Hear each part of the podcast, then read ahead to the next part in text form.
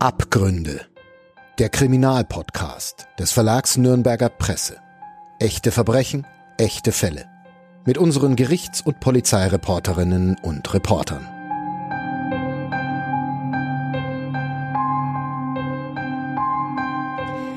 Hallo und herzlich willkommen zu einer neuen Folge Abgründe, dem True Crime Podcast von nordbayern.de. Mein Name ist Lena Wölki und ich begrüße ganz herzlich neben mir meine Kollegin Ulrike Löw. Hallo Lena. Wir haben in der vergangenen Folge ja über den Fall Claudia Obermeier gesprochen oder auch den Flora-Mord. Und wer den Fall, den Anfang noch nicht gehört hat, holt es unbedingt nach, denn das ist super wichtig für die heutige Folge. Da erzählen wir nämlich jetzt den Rest dieses Cold Cases, beziehungsweise das, was wir aktuell noch dazu wissen. Die letzte Folge hat damit geendet, dass es noch keinen offiziellen Hauptverdächtigen gibt, trotz vieler Verdächtige. Und wir fragen uns jetzt natürlich, ändert sich das, als im September 1991 die Kripo dann bei Aktenzeichen XY auftritt? Ja, jetzt wird, das habe ich in der letzten Folge ja auch schon erzählt, dieser Turnschuh Modell Terminator präsentiert. Ein halbhoher Basketballstiefel weiß-schwarz gelb und tatsächlich meldet sich nach der Sendung ein Zeuge aus Bayreuth. Er erzählt nämlich den Ermittlern, dass er genau so ein Paar gefunden hat, und zwar hinter einer Bahnlinie. Er hat die Schuhe im Herbst 1990 gefunden, was zum Zeitpunkt des Mordes passt. Aber der Zusammenhang dieser Schuhe mit dem Mordfall Claudia Obermeier bleibt unklar. Aber die Ermittler geben nicht auf und nach der Sendung bei Aktenzeichen XY wird wieder eine Soko gebildet. Alle Spuren werden dann nochmal überarbeitet und auch alle männlichen Personen werden noch einmal überprüft. Noch einmal geht es um Alibis, um Schuhgrößen, den Armumfang wegen der Armbanduhr, die da gefunden wurde und um Autos. Wegen des Schuhfundes in Bayreuth werden Beziehungen nach Bayreuth erfragt. Mit dem DNA-Spurenmaterial wird sparsam umgegangen, auch weil man das Material nicht verbrauchen will, denn man ahnt damals schon, dass es in Zukunft vielleicht sparsamere technische Möglichkeiten gibt. Ja, und noch was ist in der Akte festgehalten. Der Ehemann von Claudia erhält 50.000 Mark Lebensversicherung für Claudia und er heiratet wieder, und zwar im März 1991 das geht jetzt für mein Empfinden doch ein bisschen schnell, wenn ich das mal so sagen darf. Ich meine, das steht natürlich jedem frei, aber es ist doch erst sieben Monate nach Claudias Tod, wenn man mal nachrechnet. Ganz genau. Und es belegt aus heutiger Sicht, dass die Ehe mit Claudia einfach längst zerrüttet war. Übrigens hält die zweite Ehe auch nicht lang. Nach zwei Jahren lassen sich die beiden scheiden. Aber die neue Soko, die betont jetzt zwei Beobachtungen von Zeugen ganz besonders. Die neue Soko betont nun zwei Beobachtungen von Zeugen ganz besonders. Da gibt's nämlich einmal eine Frau, die wohnt in Leinburg, hat da eine Wohnung, ist nicht weit weg von Röthenbach und betreibt in Röthenbach eine Bäckerei.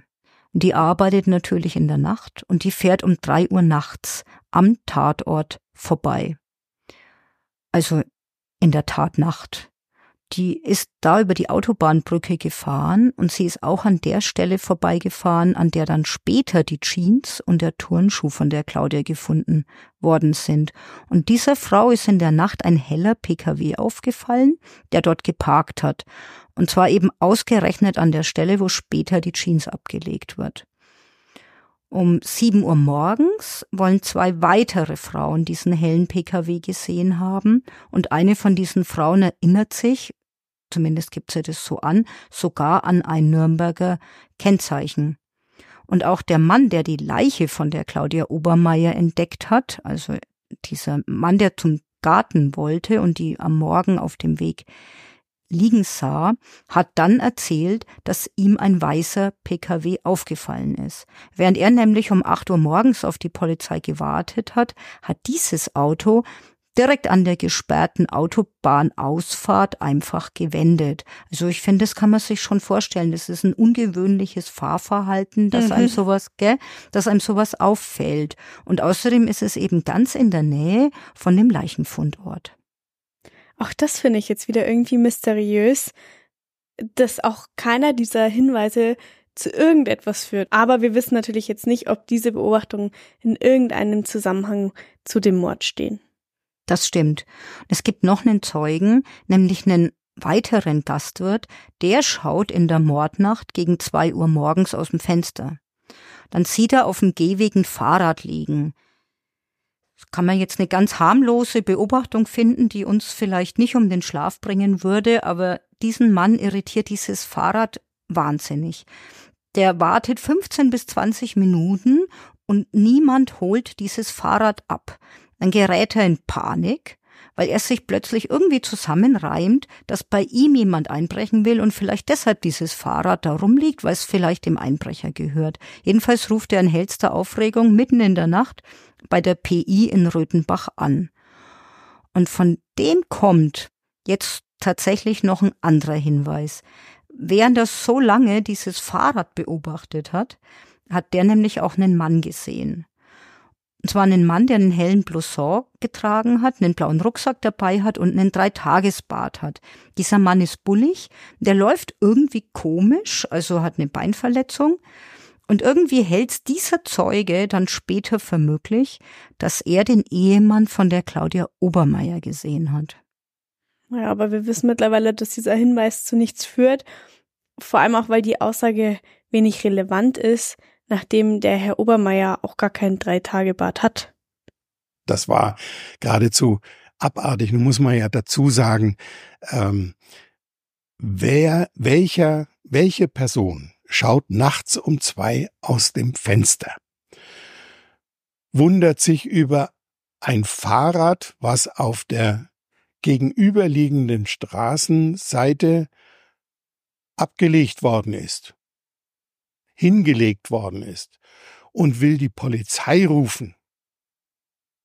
Also da muss ich wirklich sagen, was ist das denn für eine Aussagequalität?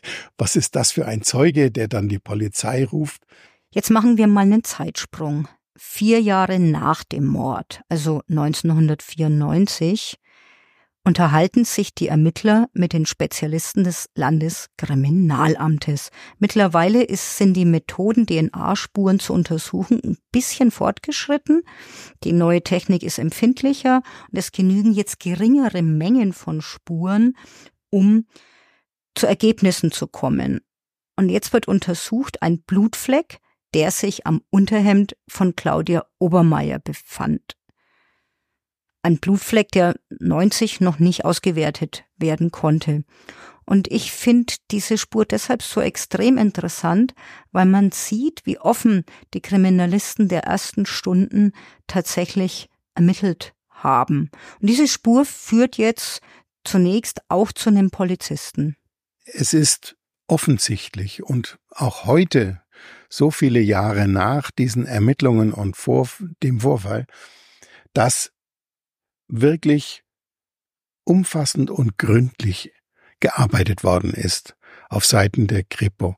Man hat alle Aspekte untersucht und man hat auch ja über den Tellerrand geschaut. Man hat Querverbindungen gesucht und gefunden und man hat ähm, sogar noch Ende des Jahres 1994 einen ähm, vermeintlichen Täter ins Auge gefasst und hat gegen den ermittelt. Da handelte es sich äh, pikanterweise um einen Polizeibeamten, der in unmittelbarer Nähe äh, seinen Dienst verrichtet hat und ähm, wohl den Nachhauseweg oder den Weg zur Arbeit äh, so hatte, dass er da durchaus hätte vorbeikommen können am späteren Tatort.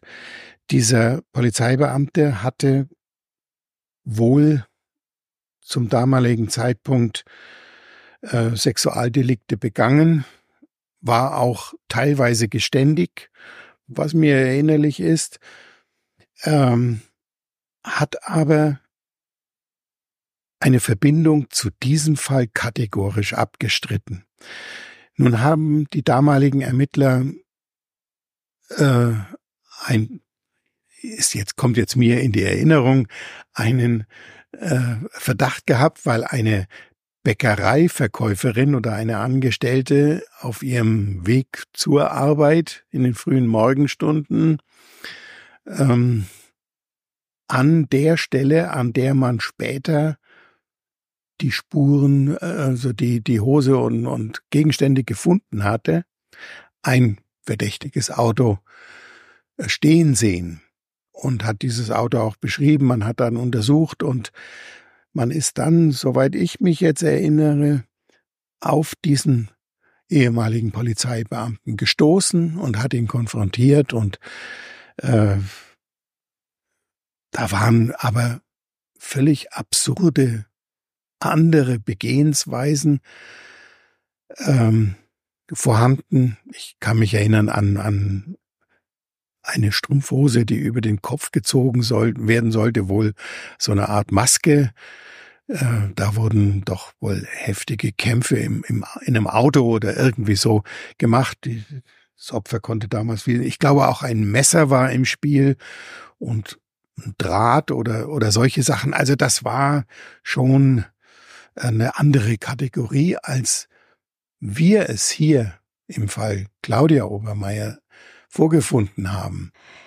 Dieser Polizist war 1994 in U-Haft. Er ist später auch verurteilt worden, weil er ein Sexualdelikt begangen hat. Allerdings trägt seine Tat eine ganz andere Handschrift als der Mord an Claudia Obermeier. Ich frage dich jetzt mal, der Mord an Claudia Obermeier, kommt dir der spontan oder geplant vor? Ja, doch eher spontan. Ja, genau.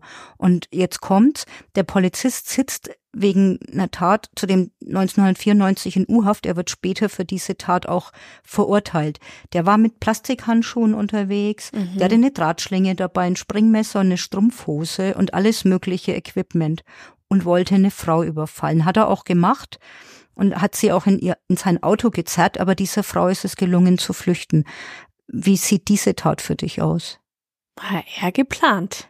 Genau, also eine ganz andere Handschrift. Mhm. Trotzdem verdächtigen die Ermittler diesen Polizisten, dass er vielleicht mit dem Mord an Claudia Obermeier was zu tun haben könnte. Er hat nämlich zum Zeitpunkt des Mordes, also im August 1990, in der PI Nürnberg Ost gearbeitet. Er hat im Nürnberger Land, gar nicht weit entfernt vom Tatort gelebt und er war in der Mordnacht im Dienst. Ja, da passen schon einige Punkte. Und ich erinnere mich ja auch an die Zeugen, die in der Tat nach das helle Auto gesehen haben. Das hätte natürlich genau dieser Polizist sein können. Aber wie du sagst, die Handschrift, die Art und Weise, wie diese Tat jetzt begangen worden ist, das passt natürlich nicht wirklich zu dem Mord an Claudia Obermeier. Weißt du, was ich mich da frage? Kann es nicht auch sein, dass jemand mal so die äh, Herangehensweise bei einer Tat ändert? Möglich. Man weiß es nicht, ob jemand tatsächlich seine Herangehensweise ändern kann. Interessant ist, dass die Ermittler sich 1994 von ihm eine Blutprobe besorgt haben, aber die passt nicht zu dem Blutfleck an dem Unterhemd von der Claudia Obermeier. Aber am Unterhemd von Claudia wird jetzt das Blut ihres Ehemannes identifiziert. Dazu kann man erklären, dass Körperflüssigkeiten dann, wenn Beweisstücke trocken gelagert werden, auch nach vielen, vielen Jahren noch identifizierbar sind. Was nicht möglich ist zu erkennen, wann genau, also zu welchem Zeitpunkt die Flecken entstanden sind. Aber diese Blutspur wird jetzt trotzdem zu einem Indiz. Mhm. Man fragt sich zunächst natürlich, wie kommt das Blut des Ehemannes an das Unterhemd der Ehefrau? Ja, da muss man einfach sagen, es war diese Auseinandersetzung zuvor am Floraheim, wo, ich sagte es ja bereits eingangs, Blut geflossen ist, ja, aber an der Hand des Ehemannes. Und ja, man darf auch nicht vergessen, dass das Eheleute sind und äh, da kommt es halt durchaus zu völlig normalen Berührungen. Und ich stelle mir schon die Frage, wie das Blut dahin kommt, aber ich habe dafür auch jetzt keine andere Erklärung als ganz normal. Das sind Eheleute gewesen. Es ist ein Indiz und wir kommen noch zu vielen weiteren Details, die damals auf den Ehemann Obermeier hingedeutet haben. Wir sind jetzt im Jahr 97, 98, also sieben Jahre nach dem Tod von Claudia Obermeier. Und jetzt gibt's die Blutspur, die Gewalt in der Beziehung, die thematisiert wird. Und außerdem gibt Herr Obermeier zu, natürlich, weil das auch Zeugen geschildert haben, dass er in seiner Wut in der Nacht, nachdem er in die Disco noch wollte, nach dem Bierzelt und sie nach Hause, dass er da gesagt hat, jetzt bringe ich sie um.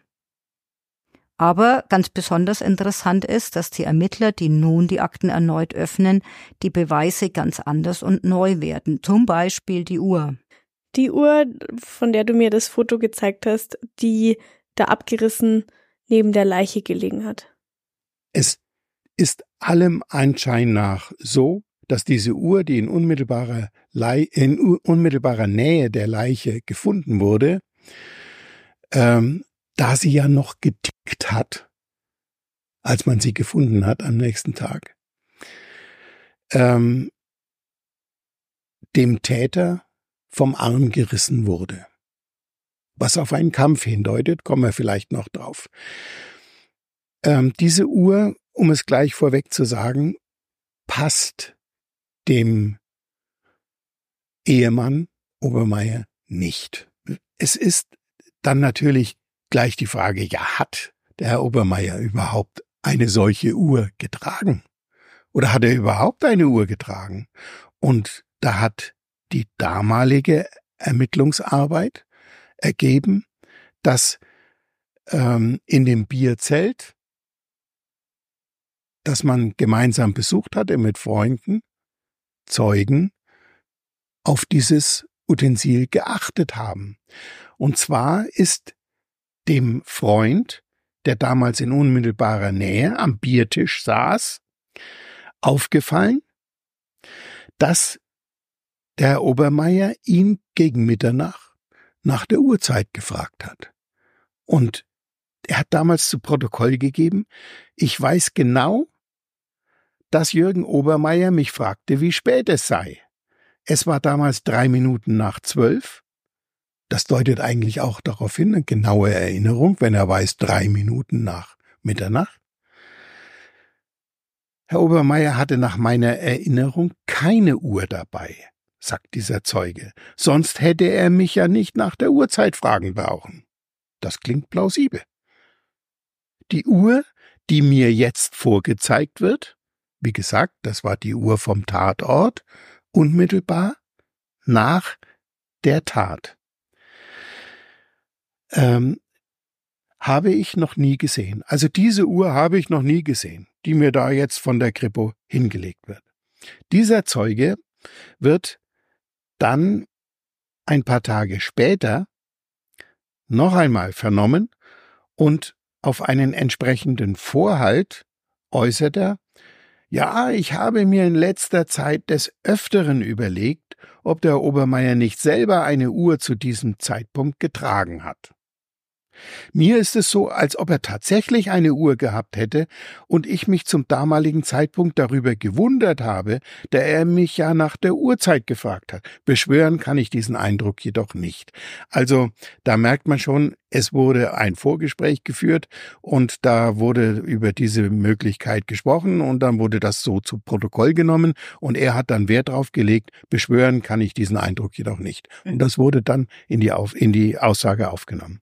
Und dann wird's also wirklich heiß, nämlich als die neuen Ermittler, der neue Chefermittler da zugange war, der von Anfang an von der Täterschaft des Ehemanns überzeugt war, ähm, nach meiner Meinung. Ähm, dieser Zeuge wurde dann nach sechseinhalb Jahren noch einmal befragt, diesmal allerdings unter dem Eindruck, dass heute früh, also am selben Tag, sein Freund Obermeier vorläufig festgenommen worden ist. Mit anderen Worten, wir haben was. Das sollte ja suggeriert werden. Und dann sagt dieser Zeuge, wenn ich nun gefragt werde, ob ich bei Obermeier, als wir noch am Biertisch saßen, eine Uhr gesehen habe, so muss ich sagen, dass ich darauf nicht sehr geachtet habe. Am Biertisch ist mir eine Uhr bei Obermeier nicht aufgefallen. Und dann weiter aufgefallen ist mir der Umstand mit der Uhr dann, als mich Obermeier nach der Uhrzeit gefragt hatte. Zu diesem Zeitpunkt stand ich, jetzt wird's auch toll, stand ich mit ihm an der Theke. Als mich Obermeier dann nach der Uhrzeit fragte, habe ich automatisch auf sein Handgelenk geschaut. Ich bin mir heute, nämlich sechseinhalb Jahre nach der Tat, fast sicher, dass Jürgen an diesem Abend beziehungsweise zu diesem Zeitpunkt eine Uhr am Handgelenk getragen hat. Diese Uhr kann ich aber nicht beschreiben und so weiter. Also in diese Richtung geht's jetzt. Jetzt ist dieser Zeuge plötzlich nichts mehr wert. Und ähm, der neue Ermittler kommt dann zu der zu dem Ergebnis, dieser Zeuge stellte fest, dass Obermeier in der Tatnacht während des gemeinsamen Bierzeltbesuches möglicherweise doch eine Armbanduhr getragen hat, wie sie später am Tatort aufgefunden wurde. Und ich habe damals als Verteidiger mich natürlich auf diese, diese Befragung des Zeugen gestürzt. Das ist klar. Das ist für einen Verteidiger natürlich ein gefundenes Fressen, wie man eine Zeugenaussage auf einmal genau nach sechseinhalb Jahren ins Gegenteil verkehrt. Also so geht's nicht. Der Strafprozess im Jahr 1998 war ein Indizienprozess, also ein Prozess, in dem der Angeklagte, der Herr Obermeier, kein Geständnis abgelegt hat und die Staatsanwaltschaft nur Indizien hatte, also keine Beweise. Ja, tatsächlich ganz im Gegenteil. Der Obermeier hat von Anfang an seine Unschuld beteuert. Jetzt geht's natürlich um Auffälligkeiten. Wie hat er reagiert, als er vom Tod seiner Ehefrau erfahren hat? Und da heißt es eben, äh, ja, er hat nahezu empathielos die Nachricht in Empfang genommen, dass seine Ehefrau nicht mehr lebt. Ähm, da muss ich sagen, das entspricht eigentlich dem Naturell des Herrn Obermeier, so wie ich ihn kennengelernt habe. Er war nicht jemand, der sehr extrovertiert seine Stimmungslage kundgetan hat, eher in sich zurückgezogen und in sich gekehrt, macht sich viele Gedanken, aber er hat das nicht zum Ausdruck gebracht ich will nicht sagen, dass das mit Misstrauen gegenüber seiner Umgebung oder so zu tun hat. Das glaube ich nicht, sondern das ist einfach sein Naturell, dass er eben eher zurückhaltend ist. Und mm, wenn er diese Nachricht bekommt und dann nicht gleich in Tränen ausbricht und auf sich auf den Boden wirft und, und äh, demonstrativ trauert, das ist von ihm nicht zu erwarten gewesen und das, so würde ich ihn auch heute noch einschätzen. Also ein eher in sich gekehrter und zurückhaltender, ich will nicht sagen verschlossener Typ, aber doch so, dass ich sagen kann, diese Reaktion, die ihm zur Last gelegt wird, er habe nicht gleich äh, äh, getrauert oder offensiv ich denke mal, dass das zu ihm passt und kein Argument ist. Und außerdem wissen wir auch, dass die Ehe am Ende war. Nicht einmal ein Jahr nach dem Mord hatten wir ja schon thematisiert, hat sich der Herr Obermeier wieder verheiratet. Auch das deutet ja schon darauf hin, dass die Ehe mit der Claudia jetzt nicht unbedingt die beste war. Er hat sie ja auch geschlagen und insgesamt frage ich mich da schon, warum sich die beiden nicht einfach irgendwann dann mal getrennt haben. Ne? Aber man muss natürlich auch dazu sagen, das ist natürlich jetzt alles schon ein bisschen her, über 30 Jahre und ich kann das in der heutigen Zeit jetzt natürlich nicht mehr so sagen, aber früher hatten Scheidungen wahrscheinlich auch eher so ein, ja, so einen, damals waren Scheidungen wahrscheinlich eher so eine Art Tabuthema.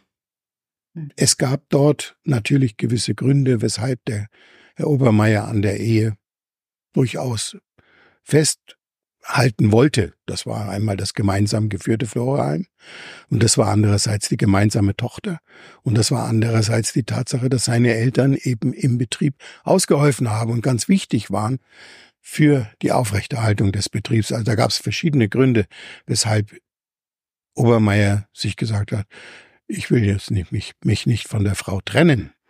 Nach dem Verbrechen hat sich der Ehemann jedenfalls nicht wie ein trauernder Witwer verhalten und der Staatsanwalt hat ihn jetzt im Strafprozess als eifersüchtigen Tyrannen dargestellt. Die Theorie war damals, dass der Herr Obermeier in der Nacht zur Gastwirtschaft, also zum Floraheim, zurückgekehrt ist und seine Frau getötet hat und dann eine Sexualtat vorgetäuscht hat, indem er die Leiche zum Teil entkleidet hat und so praktisch auch von sich abzulenken wahrscheinlich. So haben es damals die neuen Ermittler in den Jahren 1997 und 1998 gesehen. Der neue Ermittler, ich weiß nicht, was innerhalb der Behörde da vor sich gegangen ist. Das entzieht sich meiner Kenntnis.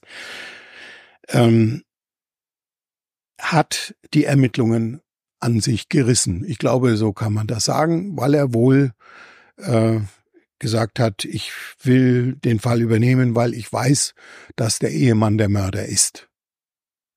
Und das gibt er ja auch relativ unverblümt in seinen Anfangsstatements, die sich ja in der Akte befinden, wieder.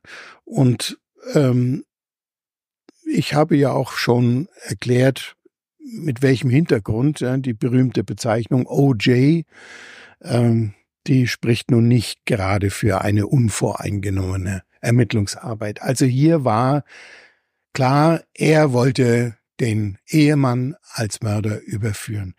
Da spielte dann die Uhr eine große Rolle, über die haben wir ja schon gesprochen.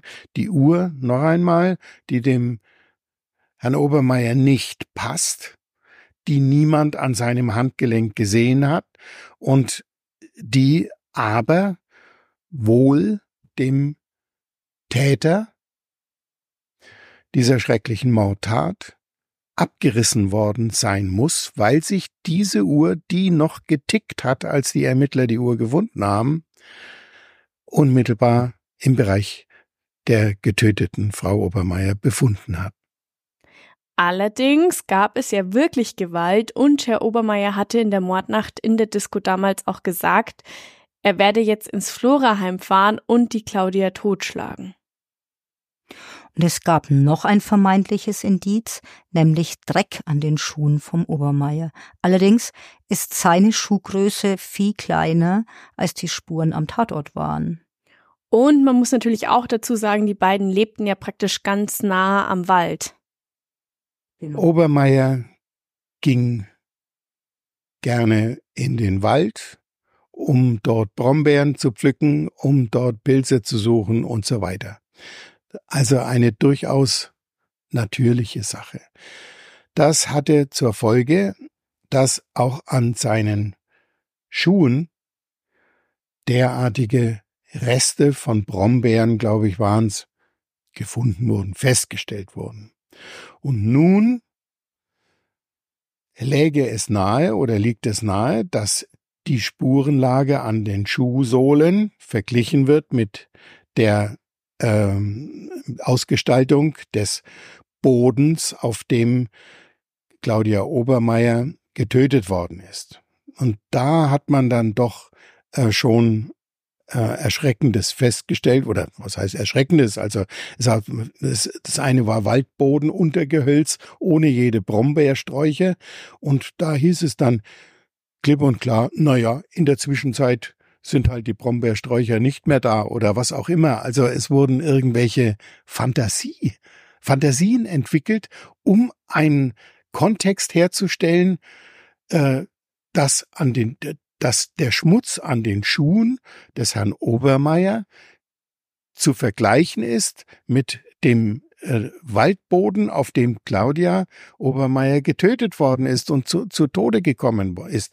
Also da war keinerlei äh, tatsächliche ähm, feste Spur, wo man sagen kann, jawohl, das war so und nun erkläre dich, sondern er hat halt gesagt, ich gehe halt gerne in den Wald und äh, außerdem haben wir den Blumenwagen geschmückt, da fallen halt so und so viel Blumenreste runter oder was auch immer, auf den bin ich rumgetrampelt. Ja, das lag alles vollkommen lebensnah vor den Augen der Ermittler.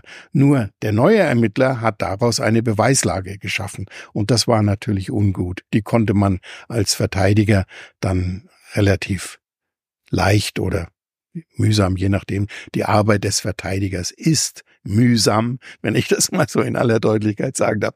Aber man konnte das, wenn man äh, einigermaßen eins und eins zusammenzählt, auch im Schlussvortrag gut bringen, dass da keinerlei Spur gegeben ist, die deswegen auf den äh, Ehemann als Täter führt zu Unrecht verdächtigt werden und dann auch noch unschuldig in U-Haft sitzen. Ich kann mir vorstellen, dass das eine schreckliche Situation für den Mann ist. Ja, man wird zwar vom Staat entschädigt, wenn man zum Justizopfer wird, aber Fakt ist eben auch, dass Herr Obermeier einige Monate unschuldig in Haft war und Fakt ist eben auch, dass immer was an Verdächtigen kleben bleibt. Ich weiß nicht, wenn ich äh, jetzt an dieser Stelle sagen kann, wie sich da im Laufe der Zeit, im Laufe der Jahre, die jetzt auch vergangen sind, ähm, eigentlich schon unmittelbar während der Hauptverhandlung ähm, ergeben haben. Ähm, da muss ich sagen, ich war von der Unschuld meines Mandanten überzeugt. Und ich habe auch immer die Gewissheit gehabt, dass er nicht irgendeinen Quatsch erzählt, weil ich ihm gesagt habe, du warst nicht der Täter und dann kannst du auch vollkommen frei alles erzählen, wie es tatsächlich gewesen ist. Du musst nichts beschönigen, nichts weglassen, gar nichts. Erzähl den, den äh, äh, die mit dem Fall befasst sind, wie es gewesen ist. Und deine Gemütslage und alles. Du hast doch für alles eine Erklärung. Ja, und das war für mich die Gewissheit, dass ich tatsächlich auch offensiv auf Freispruch äh, plädieren konnte was dann letztendlich äh, auch honoriert worden ist von der, vom Spurgericht. Und dazu passt, dass Herr Eberle, der Chef der aktuellen Ermittlungskommission, mir erzählt hat, dass Herr Obermeier und seine Tochter, also auch Claudias Tochter, wirklich erleichtert sind über diese aktuelle heiße Spur. Also zum alten juristischen Freispruch wird nun immerhin drei Jahrzehnte nach der Tat auch wissenschaftlich belegt, dass Herr Obermeier unschuldig ist. Denn diese neue Spur führt in eine ganz andere Richtung. Und dazu kommen wir jetzt. Herr Eberle hat als Chef der neuen Ermittlungskommission Flora auch ganz neu gestartet. Jetzt wird spannend. Wo beginnt man denn nach über 30 Jahren und wie viele Leute setzt man an so einen Cold Case? Ja, was man jetzt wissen muss, Wolfgang Eberle als Kommissar und die Staatsanwaltschaft haben erst im Jahr 2020 den Schluss gezogen, dass ein Mord vorliegt, also erneut den Schluss gezogen, dass ein Mord vorliegt und kein Totschlag. Das ist natürlich die gesetzliche Voraussetzung. Ein Totschlag wäre ja bereits verjährt. Eigens Personal, also extra Personal, wird zu Beginn nicht in einer Ermittlungskommission eingesetzt. Man kann also wirklich sagen, in diesem Cold Case wurde zu Beginn einfach nebenbei, also nebenbei zur alltäglichen Arbeit, wieder in den Akten geblättert. Die Arbeit im Cold Case läuft also zum Alltagsgeschäft, zu den Ermittlungen, zu aktuellen Fällen einfach weiter. Ja, und daraufhin habe ich angefangen, mir das Ganze mal durchzulegen, um es dann entweder selber zu beantworten oder möglicherweise auch einem Mitarbeiter zuzuteilen oder zusammen mit dem Mitarbeiter das Ganze äh, anzugehen. Es hat dann natürlich einige Zeit gedauert, auch bis ich mit dem Lesen angefangen habe. Es war dann mehr so eine Bettlektüre, weil diese, wie Sie sagen, Cold Case, dieser Altfall, Altfälle werden, wenn sie jetzt hier im ersten Zuge überprüft werden, praktisch en passant zu dem normalen Tagesgeschäft äh, durchgeführt. Das heißt, das läuft jetzt im ersten Zug natürlich mal nebenbei und auch nicht mit dem Power und mit dem Aufwand, den wir dann betrieben haben, nachdem wir dann irgendwann äh, die Ermittlungen doch wieder richtig aufgenommen haben. Jedenfalls war es dann so, dass, äh, wie liest man so eine Akte im ersten Zuge? Ja, es äh, war der Ermittlungsbericht des erstermittelnden Beamten. Der Siedenburg. Richtig, so nach einem Jahr hm. äh, ist der praktisch äh, ein Zwischenbericht, ein Ermittlungsbericht an die Staatsanwaltschaft gegangen. Es war damals auch sehr umfangreich. Es wurde ja alles Mögliche auch gemacht, was man zum damaligen Zeitpunkt machen konnte. Ich habe dann auch in diesem Ermittlungsbericht gelesen, dass der Ehemann im Zuge auch dieser ersten Ermittlungen in Verdacht geriet, aber das ist aus Sicht des damaligen Sachbearbeiters, äh, und das war auch schlüssig aus dem, was da geschrieben stand, äh, in keiner Weise erhärtet werden konnte. Obwohl natürlich das Problem war, dass man, dass äh, unmittelbar in zeitlichen Zusammenhang mit dem, mit der Tötung, mit dem Auffinden des Opfers, also am Abend davor, praktisch die finale Trennung von Ehemann und Ehefrau ja mit, der, mit, dem, mit dem tätlichen Übergriff des Ehemanns verbunden war.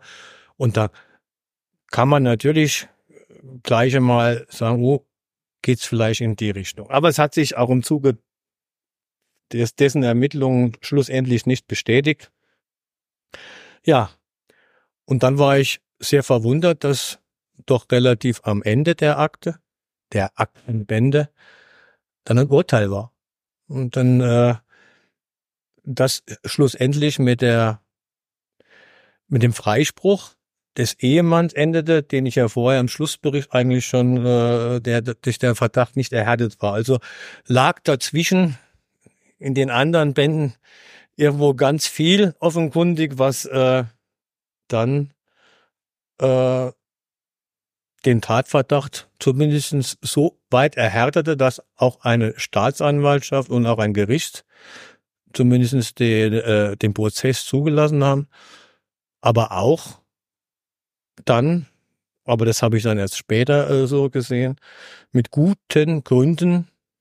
Und heute wissen wir ja mit noch besseren Gründen, da ja letztendlich das Ergebnis unserer Ermittlung des trag, noch tragfähiger macht und erfüttert, also es eigentlich keine Zweifel mehr dann gibt, richtig entschieden haben und den Ehemann freigesprochen haben. Und jetzt, also ich kann mir vorstellen, dass viele Zeugen ja wahrscheinlich schon gar nicht mehr leben. Ja, es geht auch nicht unbedingt um die Vernehmungen der Zeugen von damals. Die Ermittler haben die Akten bekommen und eine große Kiste mit Asservaten, sprich mit den damaligen Beweismitteln. Und da ist es erst um die Frage gegangen, was die Ermittler damals gedacht haben und wie man heute auf die Ermittlungen blickt. Einer der großen Denkfehler im Zuge von Ermittlungen ist oder Handlungsfehler ist, wenn man sich in irgendeiner Art äh, emotional in die Geschichte reingräbt. Und festlegt. Ja. Und äh, bei, konkret war es jetzt dann auch äh, so, dass sie äh, gesagt haben, na ja, was haben wir denn jetzt? Äh, dazu muss man sagen, im Ergebnis der Ermittlung bis zur Gerichtsbehandlung äh, stand die Tatablaufhypothese, dass der Ehemann, nachdem er zu Hause war, wieder in Richtung Gaststätte zurück ist, wohl wann oder wie auch immer auf seine Ehefrau gestoßen ist, es dann wo und wann genau auch immer zu einer Tötungshandlung kam, die schlussendlich, so dass schlussendlich der, der Auffinderort als Tatort, als gefegt, wie man heute sagt, als drapiert äh, äh, anzusehen war und praktisch äh, der Ehemann dort eben ein Verbrechen, möglicherweise ein Sexualverbrechen, vorgetäuscht hat, um sich selber aus dem Fokus der Ermittlungen zu ziehen. Lass mich das nochmal zusammenfassen. Im August 1990, also unmittelbar nach der Tat, glauben die Ermittler der ersten Soko Flora, dass Claudia Obermeier Opfer einer Sexualstraftat geworden ist. Die Ermittler halten es damals für denkbar, dass Claudia in ein Auto gestiegen ist und aus diesem Auto flüchten konnte. In unserer ersten Folge haben wir diese Theorie, also die Version mit den zwei Tatorten ja schon mal beschrieben. Und acht Jahre nach der Tat, als der Ehemann verdächtigt wurde, haben die Ermittler vermutet, dass er den Tatort nur deshalb so gestaltet hat, also eine Vergewaltigung vorgetäuscht hat, um davon abzulenken, dass er seine Frau erwürgt hat. Und heute sind die Ermittler wieder von einer Sexualstraftat überzeugt. Unser jetziges Spurenergebnis, das praktisch äh, aus der DNA-Untersuchung stammt. Äh, die Sichtweise von uns jetzt, also meine, äh, äh, meine Tatablaufhypothese, meine Sichtweise der Tat oder die, die unseres Teams besser gesagt, nämlich dass es sich um eine Sexualstraftat handelt, äh, untermauert. Also wir haben jetzt Fleisch am Gerippe, das sie Kollegen zum damaligen Zeitpunkt gar nicht haben konnten. Weil sich die Ermittlungsmethoden auch weiterentwickelt haben und es gibt heutzutage ja viel mehr technische Möglichkeiten und die DNA lässt sich natürlich auch überall finden, also zum Beispiel an Hautschuppen, Blut oder auch im Sperma, um jetzt nur einige Möglichkeiten zu nennen. Die äh, 90 war die DNA fast, die war eigentlich in den kleinsten Kinderschuhen noch gesteckt. Äh, späterhin hat man, man hat dann einige Sachen versucht äh, zu untersuchen, hat aber, äh, aber schlechte, schlechte bis gar keine Ergebnisse erzielt. Es kam dann auch zum äh, irgendwann auch zum äh, Spurenverlust, zu äh, Materialverlust und äh, unter den heutigen und das ist natürlich unser großer Vorteil gewesen. Wir haben schlussendlich, warum wir jetzt da stehen, wo wir stehen, ergibt sich zum ersten, dass die Staatsanwaltschaft es herschickt, dass es eine Überprüfung gibt, die dann sagt, okay, da ist was anderes. Und da wollte ich ja vorhin hin, das ist ein klassisches Sexualdelikt und der Ehemann ist nicht der Täter. Und das ist dann, das ist natürlich nicht, Grund, äh, nicht unsere Sache, die tatbestandsliche Bewertung vorzunehmen, aber da sind wir ja mit der Staatsanwaltschaft, äh, stehen wir da in Kontakt, beziehungsweise lassen das prüfen. Und die Sa Polizei arbeitet ja auch im Cold Case, nicht als äh, von der Staatsanwaltschaft äh, abgetrennt, sondern da sind wir ja mit dem sachleitenden Staatsanwalt im ständigen Kontakt. Ja, lange Rede, kurzer Sinn. Letztendlich haben wir eine andere Sichtweise, eine andere Tatablaufhypothese, die eben zu einem Mord hinführt und dann aus dieser Hypothese neue, neu zu schauen, was ist an Asservaten da, was in dem Fall glücklicherweise so war, dass man da gute Ausgangslager gehabt hat für einen Mord, der 33 Jahre alt ist. Diese Asservate sind dann in der Asservatenkammer bei der Staatsanwaltschaft. Die haben wir holen lassen.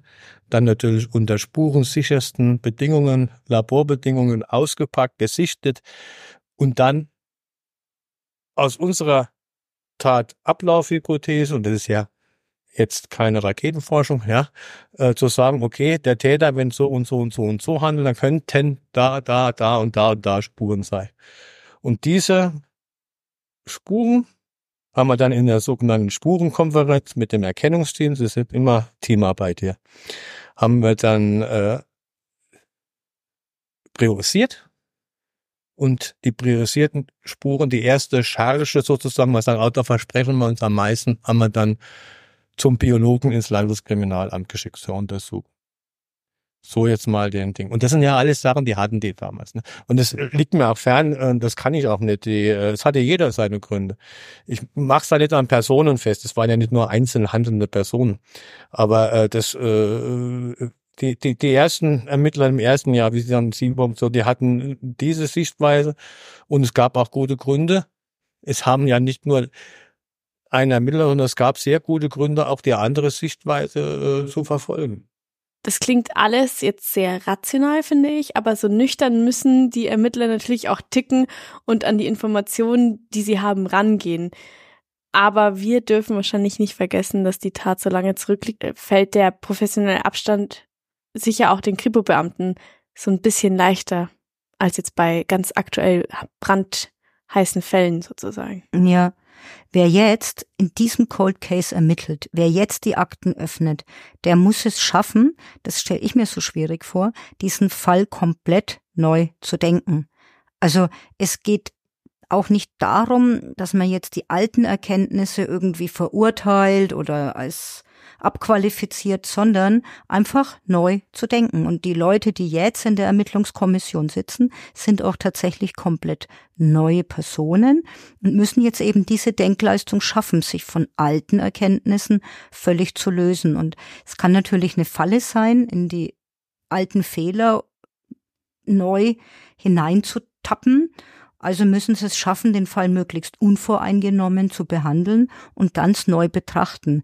Als hätte sich die Fantasieleistung müssen sie ja auch noch schaffen, als mhm. hätte sich die Tat gerade erst letzte Woche meinetwegen ereignet und man wüsste noch gar nichts. Und das gelingt vielleicht tatsächlich nur, wenn man ganz ohne Emotionen rangeht, auch wenn das Verbrechen natürlich total schrecklich ist. Aber diese alten Spuren, die damals gefunden wurden, die helfen natürlich trotzdem dabei. Also alles, was die Spurensicherung damals gesichert hat. Und ich persönlich stelle mir das so vor, wie so ein Puzzle, was man nicht lösen konnte und was sie jetzt nochmal aus der Packung rausholen, nochmal durchstellen und nochmal neu sortieren. Wir haben in der ersten Folge von Blutspuren gesprochen, beispielsweise auf der Kleidung von Claudia, und wir haben zum Beispiel auch von Jeansfasern gehört, die der Taxifahrer unter den Fingernägeln hatte. Diese Spuren kann man ja heute ganz anders auswerten als damals. Die Methoden und die technischen Möglichkeiten sind Gott sei Dank kann man sagen, ja viel weiter als in den 90er Jahren. Ja, und genau deshalb haben die Beamten die Beweisstücke von damals samt den Spuren aus der Asservatenkammer geholt. Denn es wurde ja schon vor 30 Jahren sehr viel Material gesichert. Zum Beispiel alles, was unter den Fingernägeln von Claudia war, Blutproben, Hautabriebe, natürlich auch Spuren aus ihrem Intimbereich, möglicherweise auch Sperma, das damals noch nicht ausgewertet werden konnte. Der entscheidende Punkt kann sein, dass die Ermittler von damals auf die Zukunft gehofft haben und auf bessere technische Möglichkeiten. Und die haben wir jetzt glücklicherweise, nämlich genau jetzt, 30 Jahre später. Und nicht nur die technischen Möglichkeiten sind besser geworden. Die Ermittler selbst haben auch neue Erkenntnisse gesammelt. Zum Beispiel ist heute die Tatortanalyse ein ganz großes Thema. Also erstmal zu schauen, wie sieht eigentlich so ein Tatort aus. Oder Profiling, sprich die genaue Überlegung, wer kann der Täter sein, wie alt ist er, was passt zu ihm, woher kann er stammen. Wir haben ja schon alle möglichen Hinweise gehabt in der ersten Folge, dass er eigentlich ortskundig mhm. sein muss oder aus dem Ort stammt. Wir können uns überlegen, wer vor 30 Jahren Turnschuhe getragen hat, wie alt ist der Mann heute. Mhm. Und all dieses, diese Überlegungen sind eben Tatortanalyse und auch Profiling. Es war ganz einfach so, dass, und das haben wir auch, da haben wir viel gelernt, auch äh, die Ermittler, auch viel durch äh, Kontakte zur, äh, zu den Profilern, zur UFA, um einfach mal äh, zu sagen, okay, ich schalte den Personenbeweis jetzt mal komplett aus. Mich interessiert jetzt auch gar nicht, das habe ich auch nicht gemacht. Also zum damaligen Zeitpunkt, was A, was B, was C, was der Taxifahrer, was der gesehen hat und so weiter und so fort, sondern wir gehen erstmal auf den Tatort und schauen uns das Bild des Tatorts an. Weil letztendlich sind der damals so diesem gefakten Tatort und wir schauen uns den Tatort an. Und das Bild der Dynamik am Tatort, die, die, die, die Spurenlage, äh, die Verletzungsmuster, das Ganze drumherum. Da habe ich mir gesagt, das war ein Mord, ein Sexualmord. Punkt. Und das war der Punkt, wo wir gesagt haben, so, jetzt haben wir ein wertiges Delikt, das wertigste überhaupt, den Mord.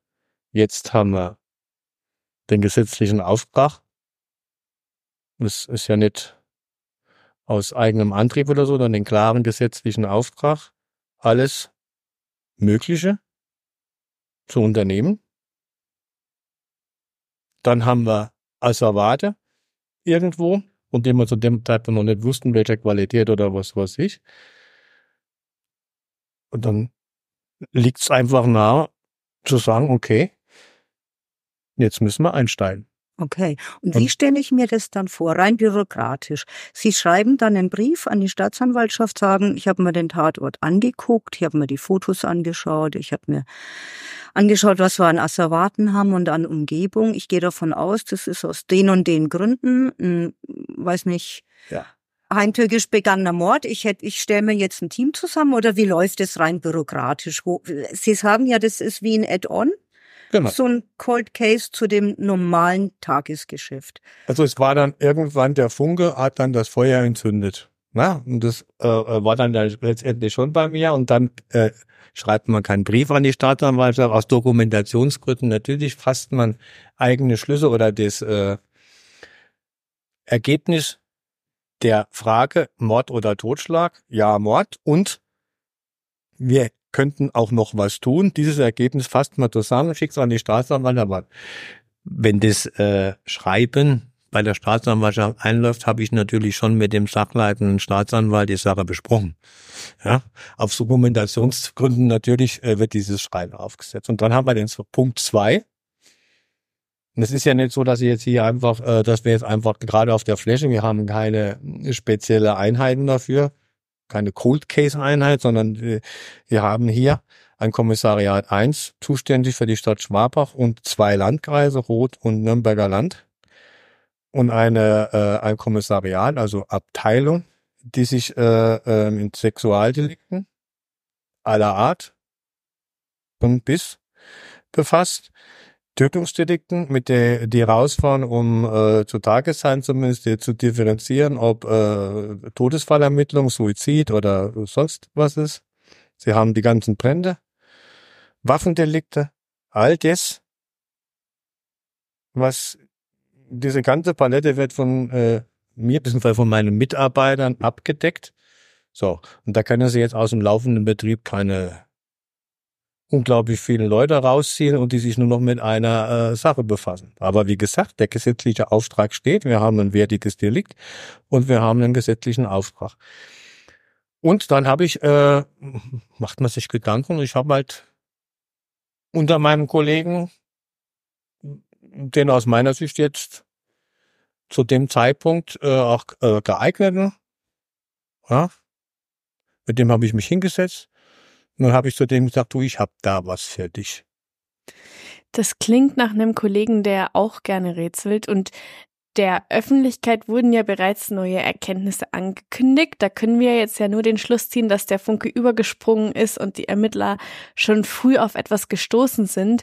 Aber also ich bin jetzt kein Experte, hat es da nicht ganz schön lange gedauert?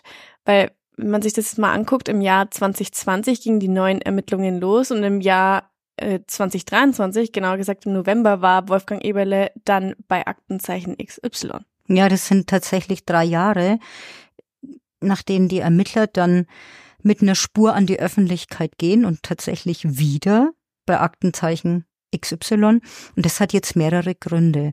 Also zum einen haben wir ja gehört, dass Ermittlungen an einem Cold Case Fall, also zumindest zu Beginn, eine zusätzliche Aufgabe im Tagesgeschäft sind. Also sprich, da passiert ganz viel in der Freizeit. Und dann werden die Spuren, also die alten Asservate, erstmal priorisiert. Also was soll in welcher Reihenfolge genau untersucht werden. Und allein das dauert.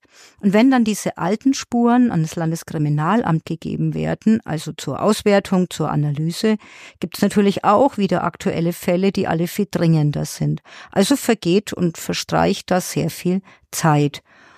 Und jetzt haben aber die Ermittler schon mit den ersten Untersuchungsergebnissen einen Treffer gelandet. Einen Treffer mit Täter-DNA.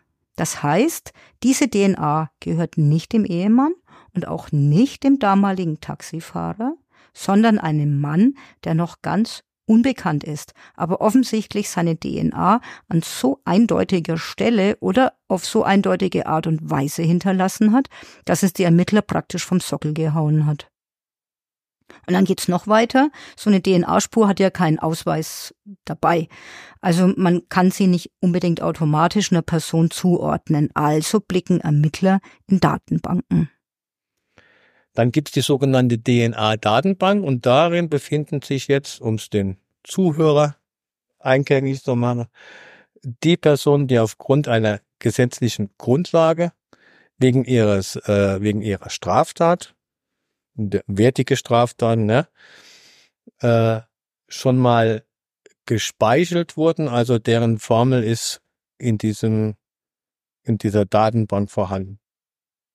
Und in dieser Datenbank sind auch vorhanden Spuren von Tatorten, die gesichert worden sind, wo man DNA-Spuren gesichert hat, die auch, die man auch einem Täter zuordnet, aber wo man halt keine Person hat. Also es gibt praktisch in diesem Datenbestand zwei Töpfe.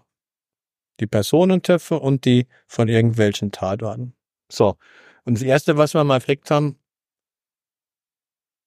kein Personentreffer. Wir können keine Person zuordnen. Aber, liebe Krippe und Schwabach, 2012 gab es in Nürnberg einen Einbruch in einen äh, Rohbau. Und da findet sich eindeutig die gleiche äh, DNA wie bei eurem Mord. Was geht da dann wohl in einer Mordkommission vor? Die Ermittler wissen jetzt, dass sie von einem klassischen Sexualdelikt ausgehen können und dann finden sie an irgendeinem anderen Beweismittel, an, an welchem wissen wir jetzt noch nicht, auch noch DNA. Und dann wird in der Datenbank abgeglichen und es gibt auch noch einen Treffer. Es ist wahrscheinlich auch ein bisschen unpassend, aber wird da gejubelt bei der Polizei? Das habe ich mich ehrlich gesagt auch gefragt. Aber der Wolfgang Eberle und seine Kollegen bleiben tatsächlich zu diesem Zeitpunkt immer noch recht cool.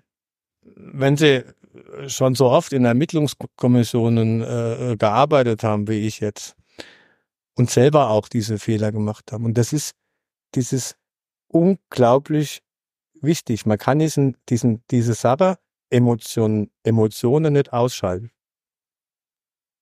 Ja, wir haben wieder eine heiße Spur. Das war die heiße Spur. Und die Erfahrung zeigt, dass heiße Spuren relativ schnell auch mal abkühlen. Und oft, es gibt den Tagestäter, es kühlt ab. Und gerade dieses Abkühlen und dieses Auf und Ab hat einen unglaublichen Frustrationspotenzial. Auch in so, äh, in so einem Team. Und das ist, äh, ja schlussendlich auch so, dass mit Sicherheit auch damals bei den ersten Ermittlungen es sind immer irgendwie auch bei der Bewertung. Und das ist das Problem, wenn die Bewertung mit Emotionen zusammenkommt. Das können Sie jetzt in dem Fall machen. Aber das ist unprofessionell für die Polizei. Sobald die Bewertung und die Emotionen zusammenkommen, geht's dahin. Und das lernt uns ja der Profiler. Ja? Oder das ist das Gute bei dem Cold Case Fall, dass ich jetzt ohne diese Emotionen von damals.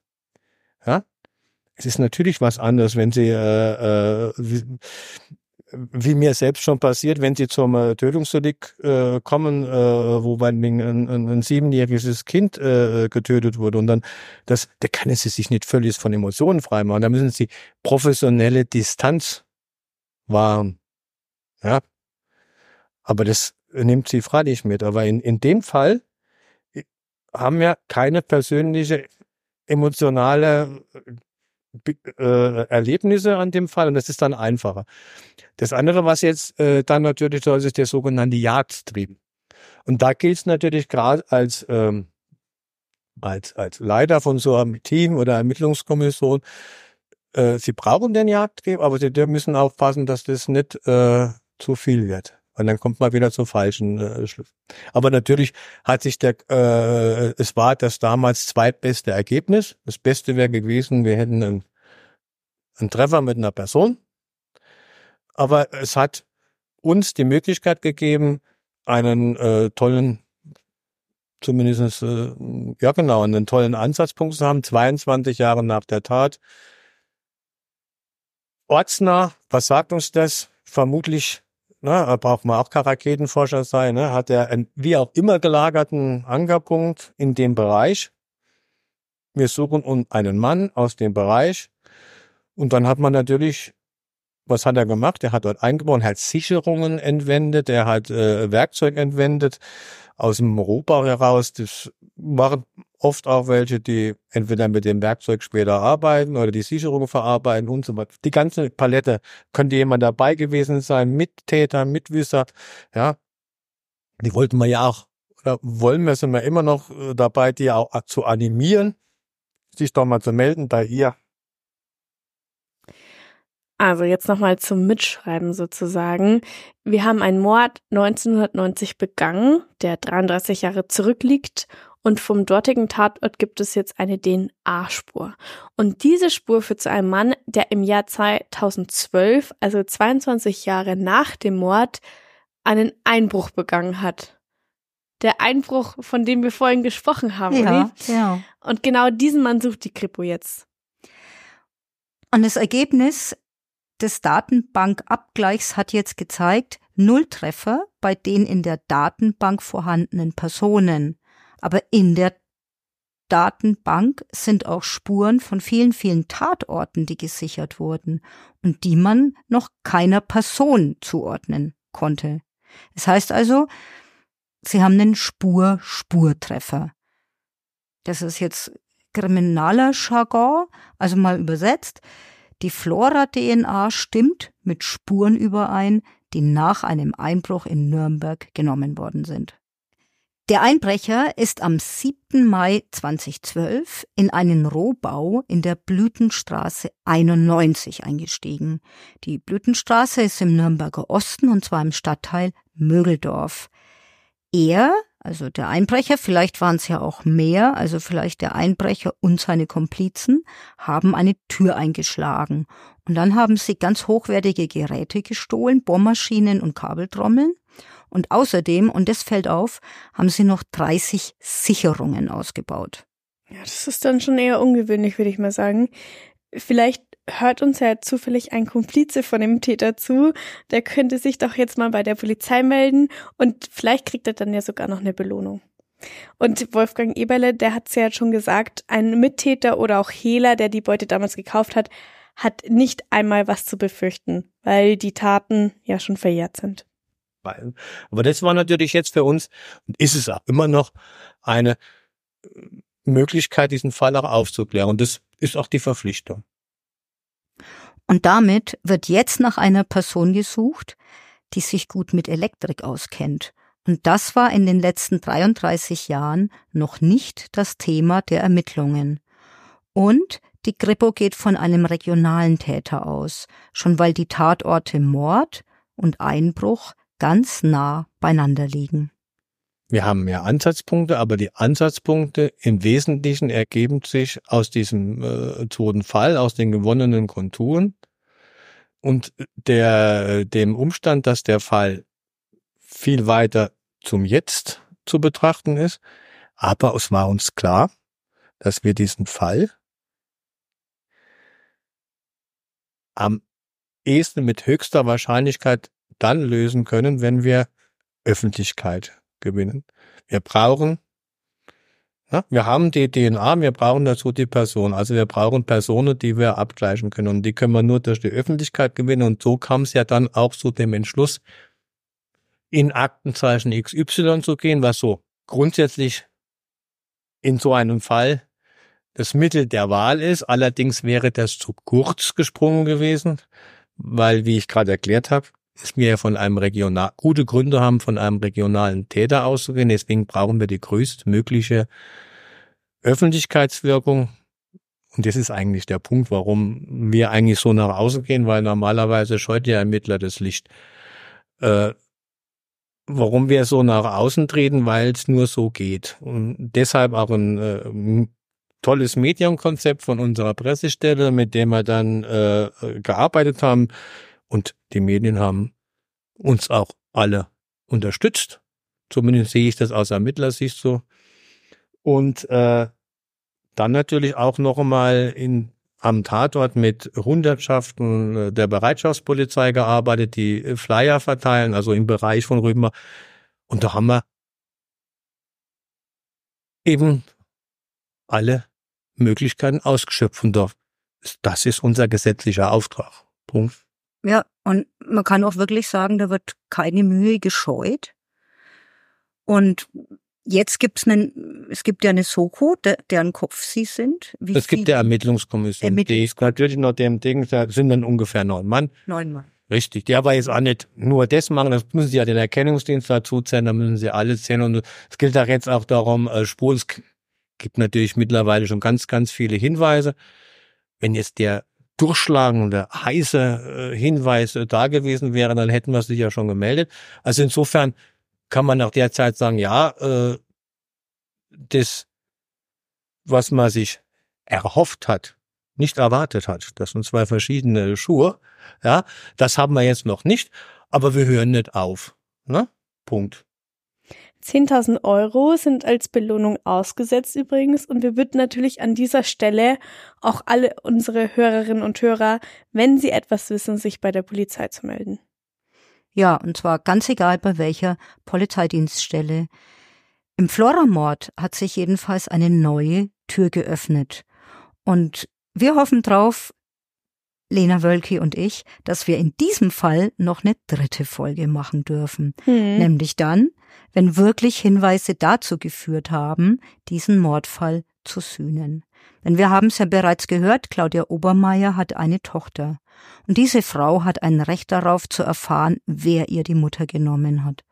Und noch ein Punkt. Auch Herr Obermeier, der unschuldig in Haft gesessen ist, hat ein Recht darauf zu erfahren, finde ich, warum der wahre Täter damals geschwiegen hat. Dieser Mann hat nicht nur das Verbrechen des Mordes begangen und vergewaltigt, er hat auch noch zugesehen, wie der Falsche vor Gericht gezerrt worden ist. Ja, dem ist von meiner Seite nichts hinzuzufügen. Vielen Dank, Uli, dass du uns den Fall mitgebracht hast. Und äh, vielen Dank fürs Zuhören. Jetzt vielen Dank, Lena. Drücken wir einfach mal die Daumen, dass was bei rauskommt. Und wir hören uns dann in zwei Wochen wieder. Bis dahin. Bis dahin. Tschüss. Tschüss.